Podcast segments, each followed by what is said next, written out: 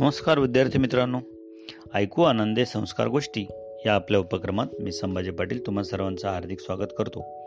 आज या उपक्रमात आपण चोवीसावी गोष्ट ऐकणार आहोत. गोष्टीचं नाव आहे मनोहर रोन.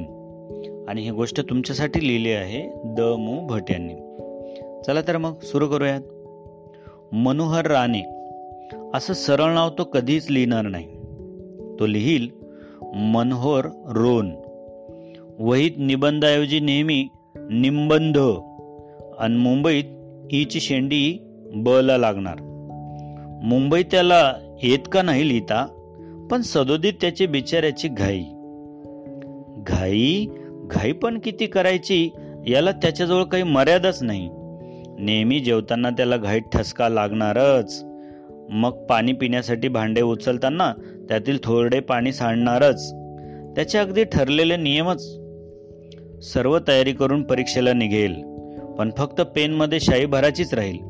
घाईघाईने लिहिताना शाई येत नाही म्हणून पेन झटकेल. असे झटकील की थाडकन हातातला पेन फेकला जाईल. निफेचा चुराडा सरांकडून टोमणे आणि वर्गामध्ये हशा. असा आमचा मनोहरचा नेहमी गोंधळ. या मनोहरला बाबांनी सांगितलं म्हणू अरे पोस्टात जा त्या पाकिटाला पंधरा पैशांचं तिकीट लाव आणि पोस्टाच्या पेटीत टाकून ये मनोहर तसा आज्ञाधारक हं? घाईने उठला पंधरा पैसे खिशात टाकले. हातात पाकिट घेऊन धावतच पोस्टाकडे निघाला. पोस्टाच्या दाराशीच पेटी होती लाल भडक. गेल्या गेल्या त्यात पाकिट टाकून दिले आणि तिकिटाच्या खिडकीच्या रांगेत उभा राहिला. जवळजवळ दहा मिनिटे लागली. त्याचा नंबर आला. तिकीट घेतलं. आणि मग आता त्या तिकिटाचं काय करायचं? म्हणून तो गोंधळला. कावराबावर झाला. काही उमजेना म्हणून तसेच हातात तिकीट घेऊन रडक्या चेहऱ्याने घरी आला. रस्त्याने सारखा डोळे पुसत होता. घरी येऊन वडिलांना तिकीट देऊ लागला तर तिकीट बेटे हाताला चिकटून बसले. झालं. बिचाऱ्याला काम करून पुन्हा वर बोलणी खावी लागली. असं होतं बिचाऱ्याचं नशीब. या त्याच्या धांदरट व गोंधळ्या स्वभावानं खूप अभ्यास करूनही त्याला कधी चांगले मार्क्स मिळत नसत. आजची त्याची फजिती पाहून आईने मनोहरला हाक मारून जवळ बोलावले.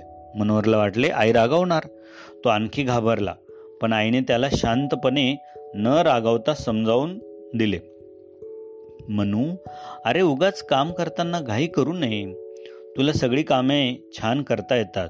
तू सगळ्यांचे ऐकतोस. तूच खरा चांगला आणि हुशार मुलगा आहेस. फक्त एक ठरव कोणतेही काम घाईघाईने करायचे नाही. अगदी शांतपणे व मन लावून काम करायचे. जा बरं बाहेरच्या कपाटातून काचेचे तीन ग्लास घेऊन ये. मी सरबत केलंय ते आपण घेऊ. मनोहर जरा बिचकलाच पण त्याने शांतपणे वागायचे ठरवले.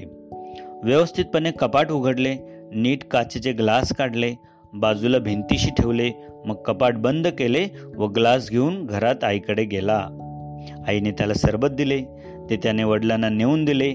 मुळीच सांडले नाही. त्या वडिलांनी त्याला शाबासकी दिली. घरात आल्यावर आईने त्यालाही सरबत व शाबासकी दिली.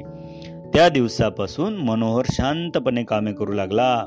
शांतपणे अभ्यास करू लागला व तो त्यामुळे मोठा हुशार मुलगा बनला. बालमित्रांनो नेहमी शांतपणे काम करायचं घाई गडबड करायची नाही. माहिती आहे ना तुम्हाला? अति घाई संकटात जाई. मन आहे कोणत्याही कामामध्ये धांदरटपणा घाई करायची नाही. मग बघा ते काम कसं छान होतं ते. काय म्हणता? गोष्ट आवडली ना? मग भेटूया उद्या अशीच एक छानशी गोष्ट ऐकण्यासाठी. तोपर्यंत नमस्कार.